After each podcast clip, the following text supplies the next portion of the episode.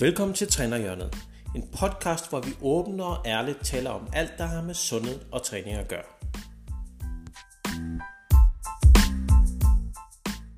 Velkommen til episode 12. Fitnessmyter, fup eller fakta. Og det er det, vi skal snakke om i dag. Alle de her dejlige, fantastiske myter. Er det fup, eller er det fakta? Men lad os lige starte med at se, hvad er, altså hvad gør de her myter vi skal, ikke, vi skal ikke introducere os først, det gør vi ikke mere, eller? Nej, jeg hedder Jan, du hedder Jonas. Folk ved det. Det er episode 12, de ved, hvem vi er. Okay, klar. Nå, ja, men øh, hvad vil du starte med? Undskyld, nu afbryder jeg lige. Hvad, det er vant. Hvad, hvad gør myterne? Ja, hvad gør det? Man kan sige, de her myter, øh, vi snakker jo tit om, når, når vi har de her podcasts, og når vi snakker generelt om sådan branchen og alt det her fitness halløj, at det kan være sindssygt forvirrende for det første, både for folk, der kommer ind og er nye i alt det her. Ikke? Øh, det kan være sindssygt forvirrende med alle de myter, der ligesom er derude, fordi de modsiger jo også hinanden stort set alle sammen.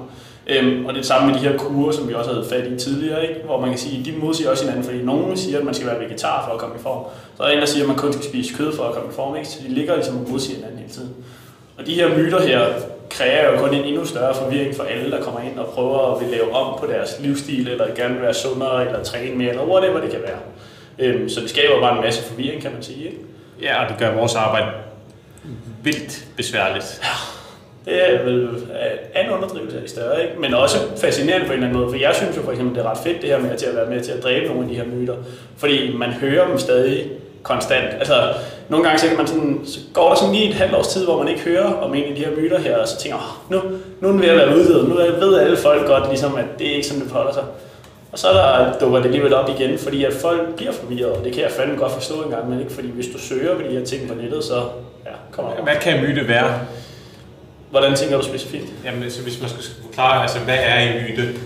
Man kan sige, en myte, i, i hvert fald den måde, jeg forstår det på, det er jo det her med, at der er, af en eller anden grund er der opstået det, folk tror er en sandhed, eller hvad man skal sige, for tidligere. Ikke? Det kan være fra ældre dage, fordi man har haft en anden holdning på det tidspunkt, eller der har været et enkelt studie, for eksempel, der har vist et eller andet, som så senere ikke har vist sig at være sandt. Ikke? Og så er den ligesom holdt ved, selvom vi godt ved, at det ikke er sandt.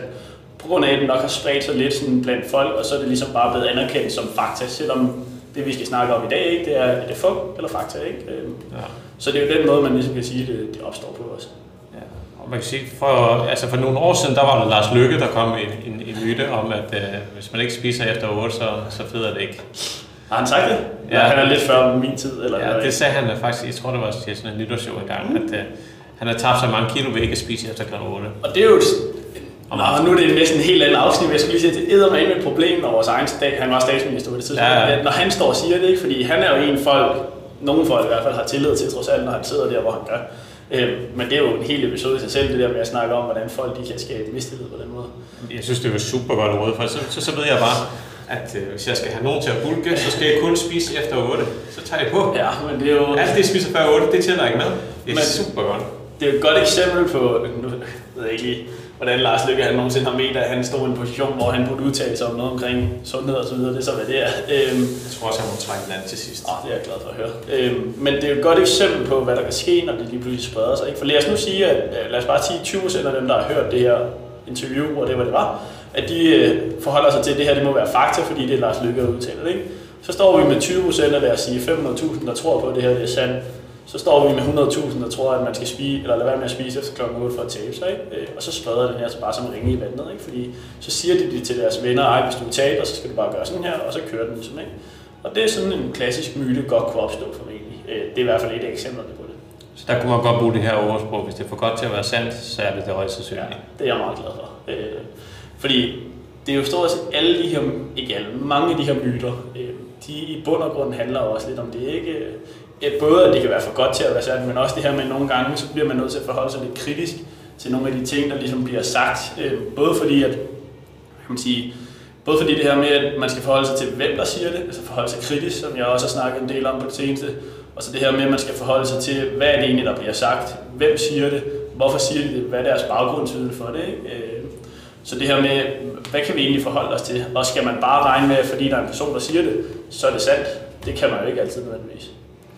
Nej, jeg tror også, jeg, som, også, som du snakker om øh, i, øh, til at starte med, at tingene kan også ændre sig efter, efterhånden, som man bliver klogere på nogle ting. Øh, og Så det, der har været fakta engang, finder ud af, at sådan holder det sig ikke, forholder det sig ikke mere, så det er blevet til lidt fup. Og det er jo også et eksempel på, når en person kan acceptere det, øh, det er jo også et eksempel på en, altså en, en person eller en træner, eller folk, der bare har interesse, der rent faktisk tager en videnskabelig tilgang til tingene. Ikke? Altså fordi det er ligesom, nu vi to, ja, vi er bare, lad os tage et eksempel, og de myter, vi skal snakke om i dag.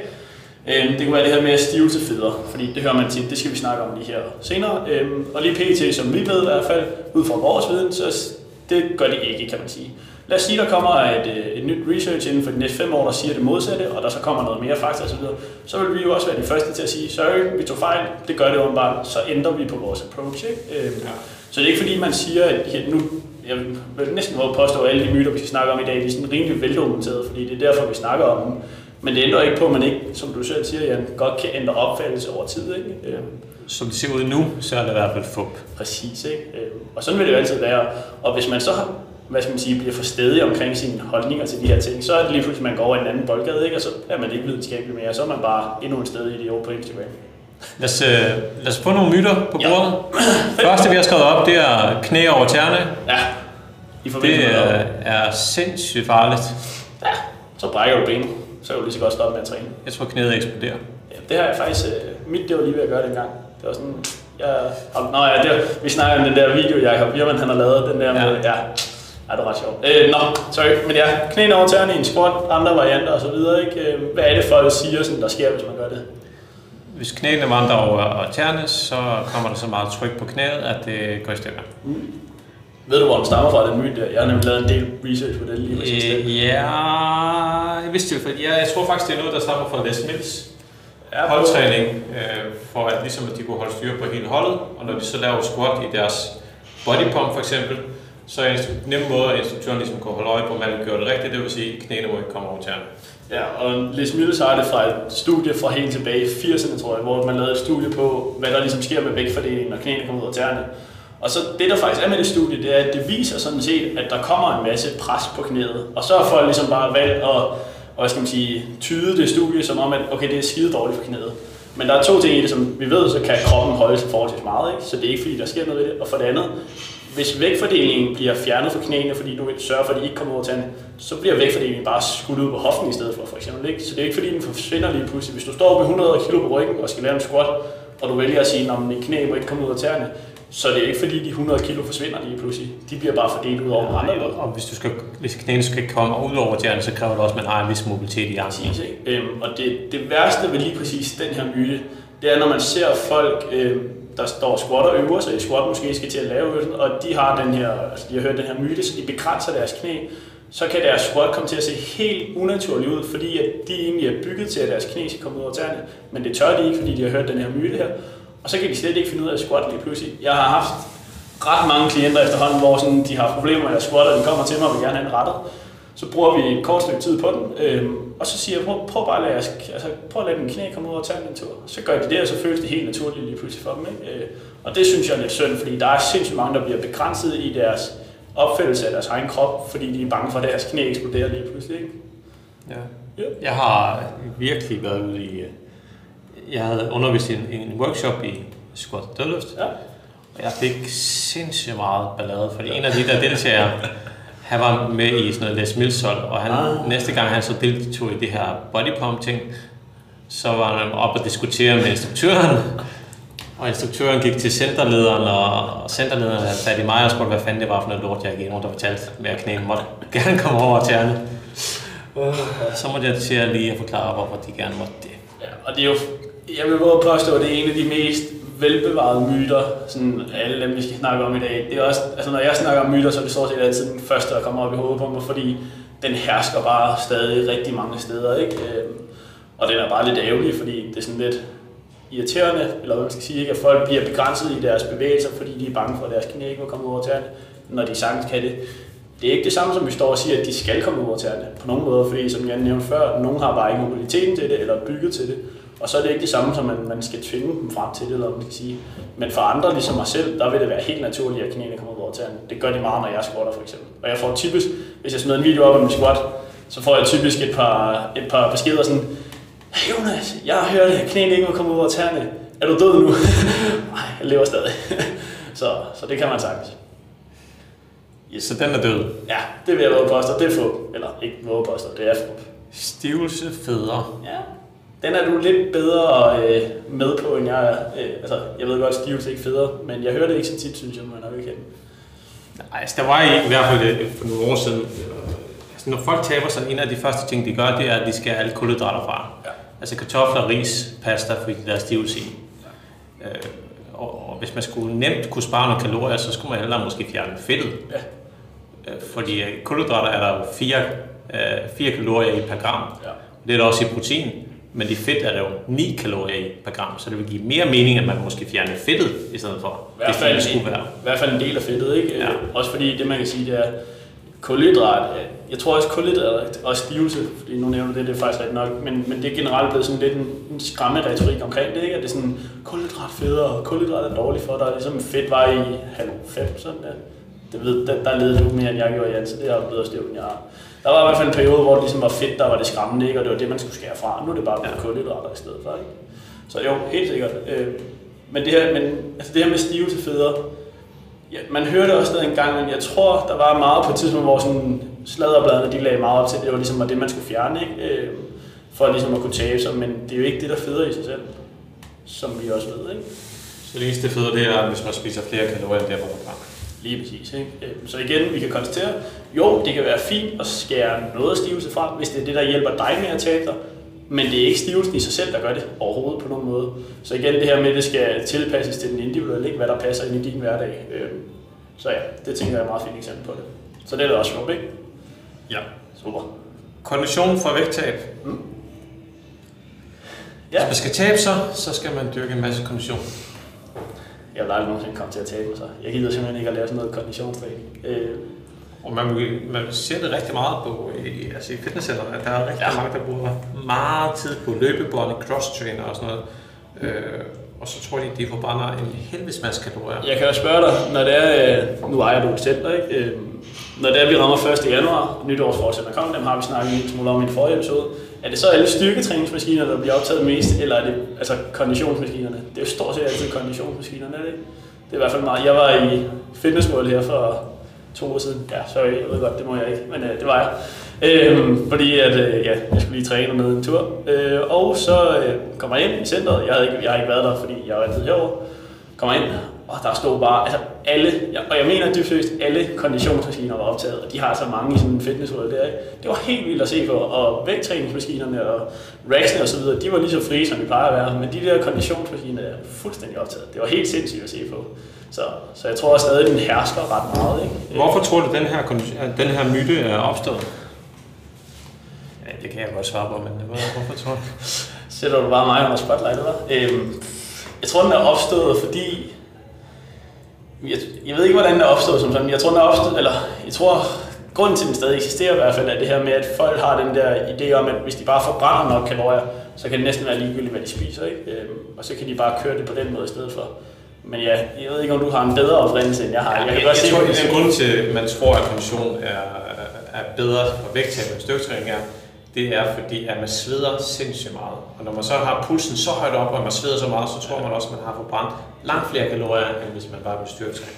Ja. Det kunne måske også en anden ting, og det er faktisk ikke en myte, vi har, men vi kan også have den der med, at folk tror, når de begynder at styrketræne, så bliver man stor og bred, ikke? Altså sådan, hvad skal man sige? Især kvinder er bange for. Ja, lige præcis, ikke bliver solidt bygget, hvis man kan kalde det, og så tror folk måske, at konditionstræning det er den anden vej så bliver man lille og fin, eller hvad man skal kalde det. Øhm, Så det kunne også godt være lidt et eksempel ikke, på to, altså begge to myter, ikke? fordi som vi ved, det er ikke fordi, man lige pludselig vokser, eller vågner en dag, og så er man bare hulk, fordi man begynder at styrketræne. Sådan fungerer det ikke. Hvad forbrænder man mest ved? Lad os sige, man laver konditionstræning i en time, øh, eller styrketræning i en time. Det vil stadig være konditionstræning, men det er ikke særlig meget, og det er klart overvurderet i forhold til... øh, Det er det, fordi folk, at der har lige været nye studier på styrketræning, og du forbrænder noget mindre på styrketræning, end man har andre troet her på det seneste. Det er sådan noget, ja, det nyeste studie, jeg har læst, det tror jeg var et sted mellem 75 og 150 kalorier for en time styrketræning. Jeg tror, hvis du træner en... Det afhænger også, hvad for en type styrketræning, fordi mit, for eksempel, der for, jeg forbrænder ikke mere end 5, men jeg laver også ja, tung styrkeløft. Jeg tror også, hvis du, hvis du kigger over lidt, lidt mere øh, længere, længere periode, når du har lavet din konditionstræning, så, så belaster du ikke musklen særlig meget. Det er rigtigt. Øh, og når du så styrketræner, så vil muskler ikke kræve noget restitution bagefter. Og alene det vil også forbrænde nogle kalorier. Så hvis man ser isoleret set på, hvor mange kalorier man brændt den her time, Ja, ja, så vil konditionen nok være. men det er stadig ikke lige så meget, som folk tror, til gengæld. Øh, Folk tror jo nogle, altså for eksempel Stærmasteren, hvis du står deroppe i en time, ikke? hvad står der som regel der? Så 7 Ja, så, 800 er kalorier. er er man død. Også det. Men så står der 700 kalorier, 1000 kalorier, tror jeg nogle gange. siger. Det forbrænder man jo ikke på en time som regel, bare fordi maskinen siger det. Hvis du kører stærmejsteren i en time, Så er du psykopat. og niveau 10 eller sådan noget på vores, så, så er jeg ret sikker på, at du forbrænder mere end 1000 kalorier. Jeg har lige brugt en Stærmaster i tre år. Det var sidste gang, jeg prøvede at korte ned. Det, det er jeg næsten sikker på, at man vil forbrænde For- mere end 1000 kalorier. Ja, det tror jeg, det er jo. Men det er jo også et spørgsmål, hvis du altid har gjort det i en lang periode, så vil den komme sig også til det, så vil den ikke bruge så meget energi på at gøre Det det. bliver jo energibesparende, ikke, som kroppen jo generelt er. Og det samme også, hvis du er vant til at løbe en halv time, eller vant til at løbe 5 km, så vil din krop ikke kræve særlig meget energi for at kunne gøre det. Præcis. Men vi kan stadig, det jeg tror også måske, vi skal vende lidt tilbage, fordi det vi har skrevet på tavlen i dag, det er jo det her med, at kondition er essentielt eller det vigtigste for et vægttab. Og det er jo ikke sandt. Fordi det vi nogle gange, det jeg faktisk tit ser, det er at folk, når de skal tabe sig, så kigger de ikke på deres kost, eller på styrketræning, eller på deres søvn, eller på deres stress, eller noget som helst. stil. Det første, de kigger på, er, hvor mange timers cardio kan jeg lægge ind på en uge. Ikke? Øh, Hvorfor er styrketræning bedre for vægttab end kondition er? Hvorfor det er bedre end Ja. Det afhænger af, hvad man vil have med samtidig, fordi hvis, hvis vi snakker kun vægttab, så vi styrketræning. Hvis vi snakker fedttab og det her med sådan generelt sundhed, så er styrketræning vil jeg jo vælge til enhver tid.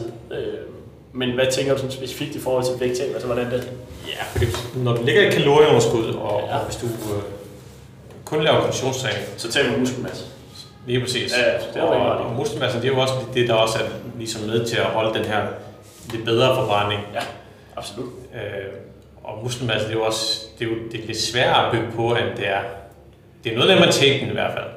Ja. Det, og det er jo, altså kroppen, kroppen fungerer jo på den måde, at den vælger at tage det fra, som er, hvad skal man sige, den har mindst brug for. Og det kan godt være muskelmasse i visse tilfælde, hvis du ikke er styrketræning sted. Styrketræning er den bedste faktor, du kan lægge ned i din træning for at beholde muskelmasse. Så ja, helt sikkert. Altså, man kan også sagtens kombinere, det ikke det, men jeg vil stort set altid have styrketræning med i et vægttabsforløb, hvor man kan sige, konditionstræning, det er sådan en ekstra ting, man kan lægge ind, hvis det er en nødvendighed, eller hvis det er fordi klienten godt kan lide det, eller whatever det kan være. Jeg synes, nu er jeg sådan ved at blive lidt mere erfaren og lidt mere fornuftig med årene, så jeg vil helt klart anbefale, at man gjorde nok lidt begge dele. Og det afhænger af, hvis du satte mig på, altså, til Det konditionstræning, er godt i forhold til, Du vil være til, til sundhed, altså ja, i hvert fald for, for kredsløbets skyld Ja, sådan noget, du har det. så, så bør man lave en eller anden form for kondition. det er jo, altså, jeg er slet ikke uenig. Øhm, man kan sige, det, men konditionstræning kan eller konditionstræning, men det kan også være en gåtur, eller en kort løbetur, eller gå til fodbold en gang om ugen. Ja, Eller det vil så- også være kondition. Lige Altså noget, du, præcis, hvor altså du kredsløbstræning. så får, ja, får pulsen godt op, Præcis. rent over et stykke tid. Ja. Og Så, ikke bare to gange dødløft. hvor det er alt over fem reps, ikke? Det er konditionstræning. Ja, det tæller ikke. Så kondition for vægttab, det også som en myte? kondition for vægttab ja. øh, er fup. Ja, sådan lidt fup, fordi det er ikke det eneste, der tæller. Du have det med, men det er ikke det, der er altafgørende for et vægttab overhovedet. Jeg vil tænke, styrketræning er bedre for vægttab. Enig. Uh, nu kommer en god. Ja, det er det der Pepsi Max der. Det her det er den, jeg har stået i køleskabet. Aspartam. Skal Ja. vi snakke lidt om? Lysol, det dræber, der gør det ikke? Du dør af kræft. Man kan godt dø af kræft. Ja, Jeg er ikke sikker på, at man, får fordi- kræft af, at... Det er jo det, folks påstand er desværre, og kræft er absolut en forfærdelig sygdom. Altså, de har lavet studier, hvor det beviste, at man kan få kræft af aspartam på Jo, hånden. men ikke i de mængder. Nej, men Overhovedet. nej, og det er det der er problemet, fordi de har Det er lavet lige vigtigt at få med. hvor de laver det i så kæmpe, kæmpe Ja. dosis på de her rotter her, øh, hvor de så fik kræft. Ja, med sandsynlighed for, at du drikker den kæmpe, kæmpe dosis. Kan du ikke? Du vil dø af væske. Tak. Du vil drukne din krop, inden Ja. overhovedet nåede at få så stor en mængde. De stoffer, eller hvad man skal kalde det, som folk påstår ligesom skal dræbe os, give os kraft, øh, aspartam og så videre, ikke? Øhm, de stoffer, der er der i for eksempel i lightsolaen, det du ville dø af, inden du døde, eller inden du fik kraft, det vil faktisk være vandforgiftning i princippet, fordi ja. en sodavand består af størstedelen af vand i princippet, ikke? Så du dør af vandforgiftning, før du døde af det. Øhm, så man kan sige, den er sådan rimelig hurtig lige at sige, at få problemet er bare, at den hersker stadig i ret god velgående, ikke?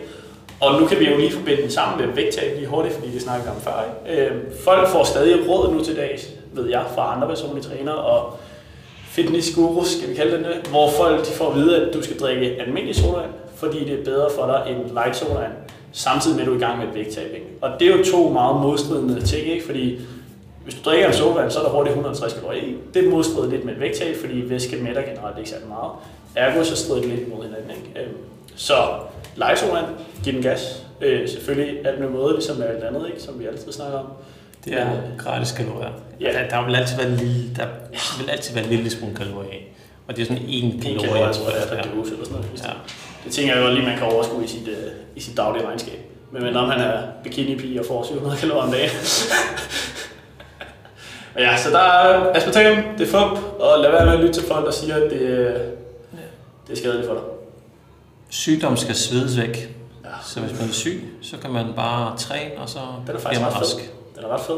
Det var dig, der fandt på den. Jeg må hellere give dig lidt øh, kredit for en gang skyld. Ja. Men sådan forholder det sig bare ikke. Nej, hvorfor ikke det? Eller hvad? Hvis kroppen er altså- syg, så skal den slappe af. Ja. Så skal den ikke øh, stresses og presses yderligere. Og er man syg, så skal man holde sig væk fra arbejdspladser. Og træne i centret. Ja, og man skal lade være med at rende rundt og smitte alle andre, så de også bliver syge. Er Bliv nu bare hjemme. Det er jo, og specielt nu, øh, jeg har, jeg har sådan en del klienter, der er syge, har været syge her på seneste, hvor jeg også har bestemt, prøv lidt, bliver du bare hjemme, ikke? og sådan er det bare. Også fordi det der jo faktisk er, det er syge, eller hvad man hedder, træning er en stressfaktor for kroppen. Det vil sige, det sænker faktisk immunforsvaret. Så det vil sige, når du kommer herned med din hoste og dit slim og alt andet pis og lort, så er der en endnu større chance for, at du smitter dem omkring dig, fordi de er mere modtagelige over for sygdom, end de vil være i en almindelig hverdagssituation. Så hvis man er syg, så bliver man hjemme, og det hjælper alligevel ikke en skid det der med at svede det ud. Det er ikke det, er ikke det der hjælper. Kroppen har brug for ro øh, og afslappning, når det er. Og hvis det var et tilfælde, så ville man bare sætte sig i en sauna og blive rask dagen efter. Det har jeg gjort det Kan man jo. i mine unge dage, dengang jeg også var naiv ung, ligesom nu. Øh, der troede jeg, at man kunne sætte sig i en sauna, og så blev man rask. Så det gjorde jeg, når jeg var syg. så til alle dem, jeg har smittet ved, det undskyld. Ja. Yes. Sukker bliver man afhængig af. ja. Gør man det? Bliver man afhængig af sukker? Nej. Hvis du spiser en vingummi, bliver du så afhængig af sukker i vingummi? Hvis- Hvis det var tilfældet, at man blev afhængig af selve sukker, så ville man spise sukkeret rent. Præcis. Så det er ikke sukker i sig selv, man bliver afhængig af. Der er nogle gange, man hører stadig argumentet nogle gange øh, fra folk, der er meget fanatiske, at sukker, det her er lige så slemt som alkohol og stoffer og så videre, ikke? fordi det er den samme afhængighed. Ja, hvis man var afhængig af, så, så kan man se folk nærmest... Øh, Præcis. der er narkomaner for, for, på sukker, ikke? Præcis. Det er Det, der er med, med de her sukkerprodukter, hvis vi skal kalde det i stedet for, det er, at man bliver, man bliver stadig afhængig, men man får nogle vaner indbygget. Man får sit fredagslik indbygget i hovedet, det er det, man skal hver fredag aften. Hvis man ikke får det, så begynder man at føle, at man får de her cravings og så videre, og så tænker man automatisk, det er sukkeret, jeg bliver afhængig af. Det er det altså bare ikke, fordi som Jan han siger, så vil det være noget tror også, altså, ja, og så tror jeg, at sammensætningen er, at, at de, mange af det her junk food også generelt er jo sindssygt dygtige til at sætte alle smagsløgene sammen. Alle de her umami og hvad de ellers hedder, søde, sure, salt, øh, og sætte det sammen, så det bare smager fantastisk, Ja, absolut. så man har mere lyst til det. Men nej, man kan ikke blive afhængig af sukker. Nej. Man må ikke træne med ømhed. Ja. Øh, Ømhed kan vi sådan tale lige generelt. Øh, Ømhed er sådan set bare et tegn på, at man har lavet noget, man ikke er vant til. Altså man har lavet noget nyt og anderledes, så at sige. Man må godt træne med ømhed. Det sker der absolut ikke noget ved. Øh, Det, I nogle tilfælde så vil ømheden nok blive lidt mindre. Ja, det kan vi se i hvert fald ikke. Øh, Og der er i hvert fald ikke noget skadeligt ved det. Altså igen, fordi det er det samme. Jeg kunne i princippet, hvis jeg gik ud og løb til to kilometer nu, så ville jeg være virkelig øm i min ben i går, fordi jeg ikke er vant til at løbe. Øh, Så ergo, så vil jeg måske tænke i morgen, så er det ikke så godt for mig at styrketræne eller løbe en tur mere. Men det sker der absolut ikke noget ved. Øh, Ømhed er ikke et tegn på, at man har hvad skal man sige, smadret noget, eller man har ødelagt en muskel, eller noget i den stil. Det er sådan set bare et tegn på, at man har lavet noget, kroppen ikke var vant til. Ja, så næste, der hedder også ømhed, er lige med god træning. Det er heller ikke sandt.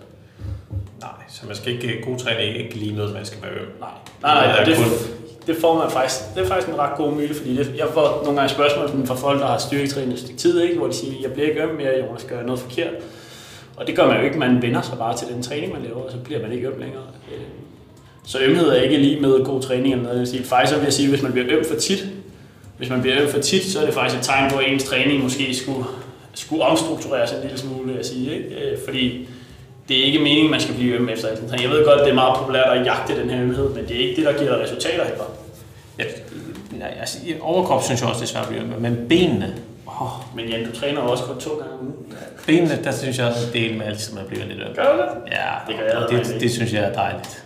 Jeg, jeg kan også godt lide fornemme, men jeg bliver aldrig øm, stort set. Jeg lavede, jo, jeg lavede lige en gang romansk stødløft med det tungere vægt, end jeg plejer den anden dag, så blev jeg lidt øm i baglåret. Men det er også et typisk eksempel på, når man laver noget, der er lidt anderledes, ikke? Det, det, det, det må gerne være lidt dømt. Men igen, ømhed er ikke lige med god træning. Nej, langt fra. Og så var der en dansk personlig træner engang, der skrev en bog om noget med at punktforbrænde. Hvem er det, der har skrevet den? Fordi jeg har godt hørt det før, men nævn nu bare navn. Der er ikke nogen, der Hun hører det. hedder Anne Bæk, Var det hende? Jamen, jeg kan godt huske, jeg skal bare lige, jeg bare dig til at nævne det, så det ikke var mig, der kom til at stige. og jeg tror endda også, der var billeder af forskellige zoner på kroppen, Ah, hvor man ligesom kunne forbrænde. Og se igen, nu har vi snakket om det før, hvorfor man, er så, man bliver så øv af den her branche engang, ikke? For helvede, mand. Og man kan se faktisk, endda også på vores øh, cross-trainer, der kan man se, at hvis man ligger sig i en bestemt zone, så Ej. har man i fedtforbrændingszonen. Ja, goddag, mand. Øh, Nå, kan man punktforbrænde? Nej, det kan jeg sgu ikke. Kom nu, hvis du laver 100, kunne det være hvis du laver 100 mavebøjninger, får du så ikke sixpack? Det er jeg ret sikker på.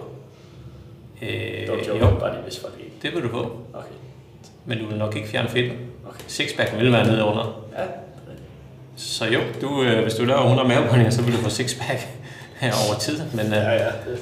Men det der det er, forsvinder, ja, fedt forsvinder ikke af den grund. og det her med punktforbrænding, det der er, det er jo, at folk tænker, at hvis de træner noget mere, så forsvinder fedtet fra det område. Men en ting er, at for det første, for at fedt skal forsvinde, så skal du ikke kalorieunderskud. Det er sådan ligesom det første. For det andet, så vælger din krop selv, så at sige, hvor den tager det fedt fra. Som regel, så tager den det fra de zoner, der har mest. Øh, men det kan du ikke selv bestemme. Det hjælper ikke noget at træne et specifikt sted. Så der er ikke rigtig noget fakta, der underbygger, at man skal kunne få på det, der skulle kunne punkt for at brænde. Så Det kan man ikke. få. Det kan ikke. Det er ikke rigtig noget, der skal... Men nej, så det får vi igen. Desværre. Jeg har faktisk tit sådan sagt, at kunne det bare være rart, hvis man bare kunne hæfte over mange mennesker, der ville blive glade. Ikke? Øh, Men sådan forholder det sig desværre ikke, så det kan vi ikke, nej. Andre myter? Du har ikke det? Nej, jeg tror, jeg har fået skrevet dem, jeg havde Fint. hørt. Jeg tror, mange af dem fortrænger mig bare efterhånden, som de... som Ja, fordi kommer. vi havde faktisk, øh, da vi satte os og ligesom skulle lave, altså at finde de her myter, man glemmer lidt nogle af dem, ikke? Øh, Men de Der kunne vi kun finde fire, og så er det i dag, og der kommer lidt flere på. Ja, de kommer lige så stille og roligt op til overfladen, ikke? Altså også fordi, at det man kan sige, det er, at vi prøver også så vidt muligt at aflive de her myter, ikke? Og jeg, Jeg tænker, jeg tænker, vi skal prøve at lave, lave den om. Hvis der er nogen, der ligesom... Dem, der hører det her, tænker, at I har en eller anden myte, I gerne vil have svar på om... eller man er uenig med noget her. Jeg vil bare gerne høre det, hvis der er Ja. nogen, der mener, at vi har noget bedre Så- fakta. Skriv en besked til os på de sociale medier, så skal vi nok svare Ja, så godt vi nu kan. selvfølgelig. Yes. Tænker, det var det. Ja, det synes jeg var fint. Jeg siger tak for i dag. Selv tak.